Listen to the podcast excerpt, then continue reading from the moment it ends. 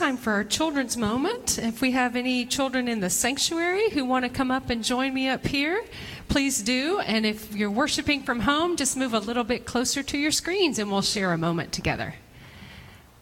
Yay, come on up. So glad to see you. What a happy day for your family to baptism. Oh, look at that. Looks like a cupcake, you're right. Good morning, everybody. So glad to see you. You're very smart to be wearing rain boots. It's pretty rainy out there, isn't it?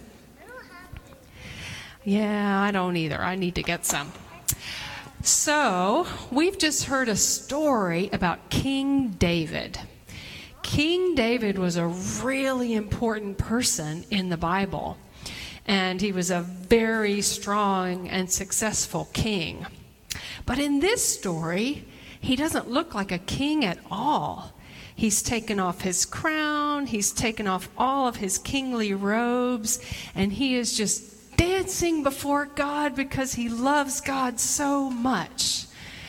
And that inspires me because I want to love God like that. And I want to just be able to worship God and, and not think about what other people might think. There was a person in this story who saw David doing that, just worshiping with his whole heart and dancing and and she thought he looks really silly. And she told him that. You look so silly out there. And you know what he said? He said, I don't care. I was doing it for God. And that reminds me that, you know, when we are doing something for God, when we're doing the right thing, when we're being kind, when we're loving God, dancing for God, telling the truth, whatever it may be, it doesn't matter what other people think, as long as we do the right thing and we do it for God. Let's pray. Gracious God, we thank you for this story about King David. It shows us how much he loved you now he was willing to worship you no matter what other people thought of him. Help us to be brave and to follow you and to be loving and kind and tell the truth no matter what other people think, because you are the one who matters the most. In Jesus' name we pray. Amen. Thank you so much. If you are three, four, or five, you can go to Children's Church with Pastor Maggie, who's waving over by the door. And if you're not three, four, or five, you can go back and sit with your families or friends. Thank you so much. At the 845 service, instead of the children's moment, our third graders got their Bibles. So there are two of those Bibles still on the altar table so you can see them. And I shared with our third graders that one of the things I love about the Bible is that we get all different kinds of stories about people. And that's true when it comes to King David. We have stories about David that show us how much he loved God and how, in so many ways, he was a great hero. But then we also have stories about David that show that he wasn't perfect, that he made a lot of mistakes. And all of that gets passed down to us. One of the things we know about King David that is told to us in Scripture is that he was a man after God's own heart, that he loved God with his whole being. So many of our Psalms are attributed to David Psalms of love and gratitude, Psalms expressing anger and grief toward God, just showing us the, the way that David poured his heart out before God again and again. We hear about his greatness as a king and um, how he was kind and compassionate in so many ways. But we also hear about David's weaknesses and how imperfect he was. Perhaps the best known story is how he sinned against Bathsheba and then had her husband killed in battle and tried to cover it all up until he was confronted by the prophet Nathan. There are ways to read some of David's decisions that, that reveal him to be a very savvy politician, perhaps somewhat manipulative.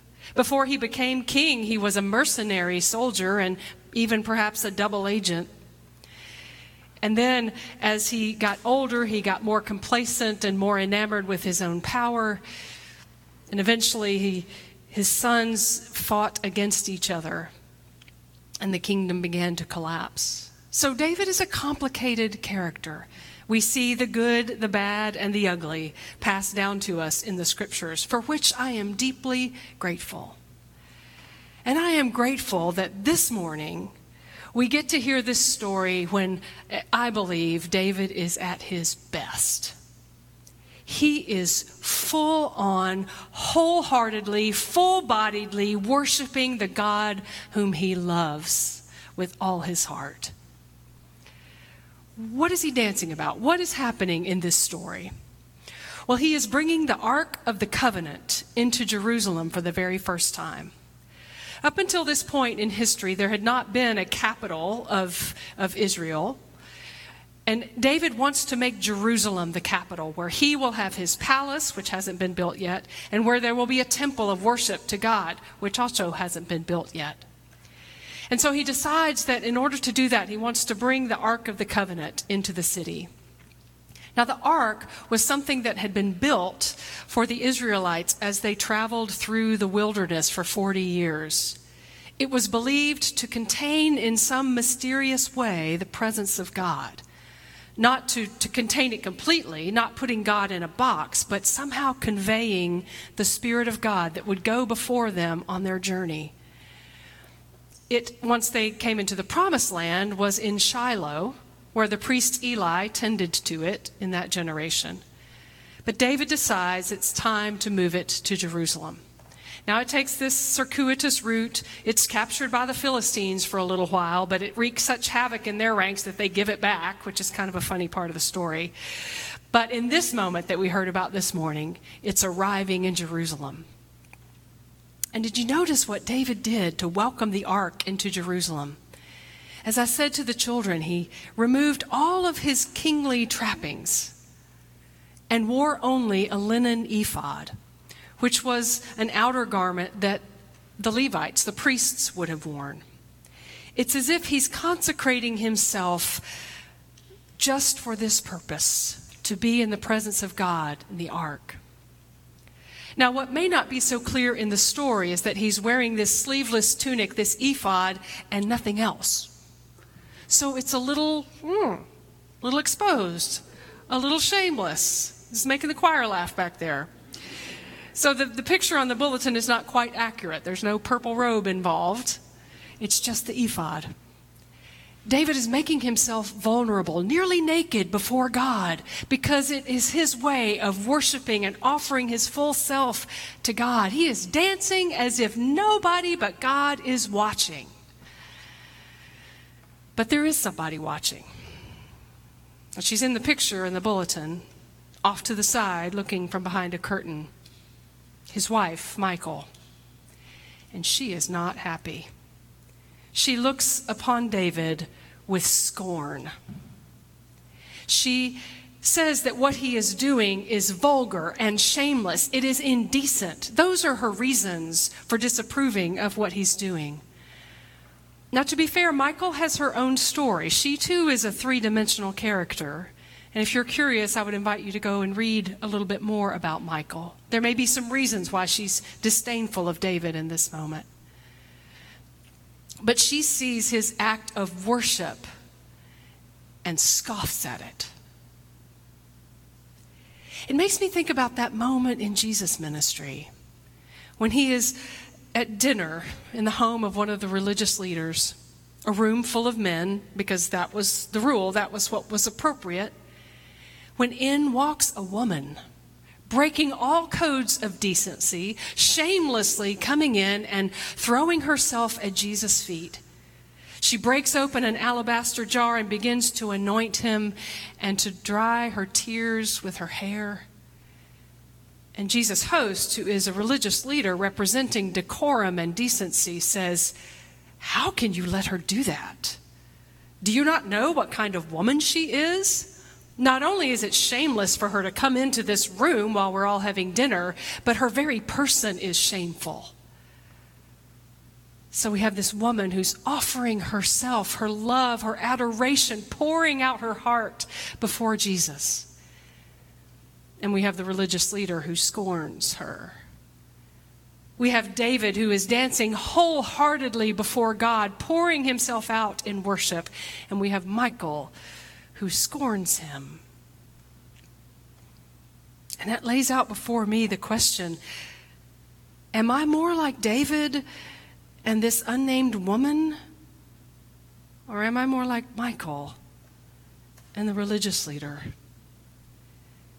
Is there within me at times that spirit of, of judgment, of we got to keep order?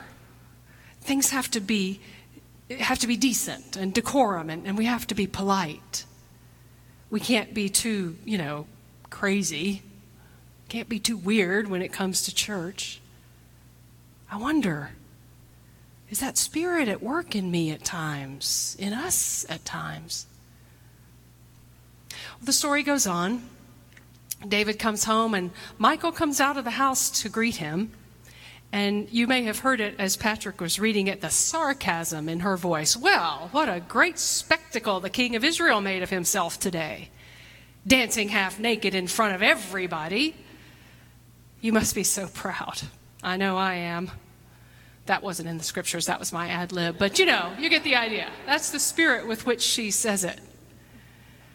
But David responds to her, You know what? I will make myself even more contemptible for God. I will make myself even more indecent, more shameless, more vile, if that's what it takes to love God and love others with my whole heart. You know, John Wesley quoted that verse. Early on in his ministry, he was ordained in the Anglican Church. And in the Church of England, it was very clear that if you were a priest, you could preach from the pulpit of your church. You could do ministry in, within the boundaries of your parish, but you didn't cross over into someone else's parish, and you didn't preach in someone else's church unless you were invited, of course. And you certainly didn't just preach willy nilly in the middle of nowhere.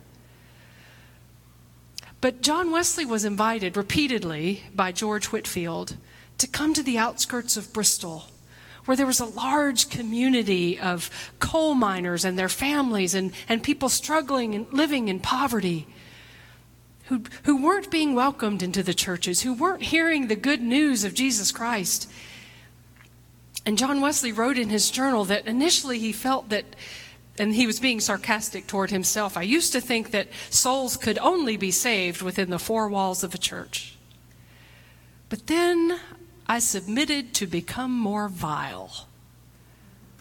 I decided I would become more contemptible and step out into the fields and preach the gospel. And the first time he preached, there were 3,000 people, and the Methodist movement took off. He decided to become more vile.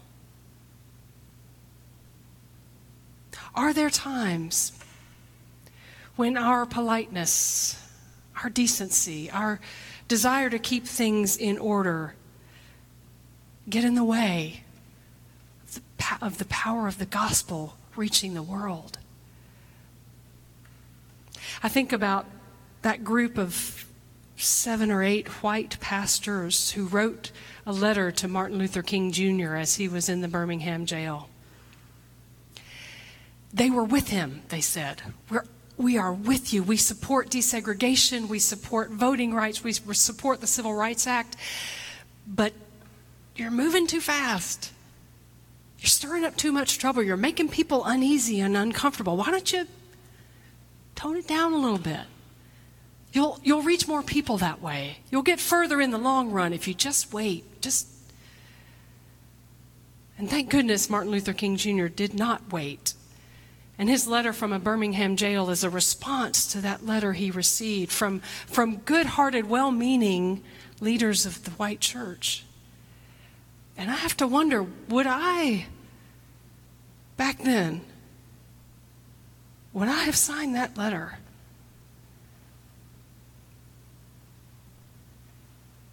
I'd like to say no, I wouldn't have. I would like to today Look at King David dancing his heart out in front of the Ark of the Covenant. to look at that woman pouring out that expensive ointment in gratitude and love for Jesus. To look at John Wesley stepping out into the fields and breaking the rules of decorum in the Anglican Church while the authorities looked on and scoffed. To look at the courage of Martin Luther King Jr., who refused to allow those in power to hold him back from what God was calling him to do. I want to look at them and go out and dance as if nobody but God was watching.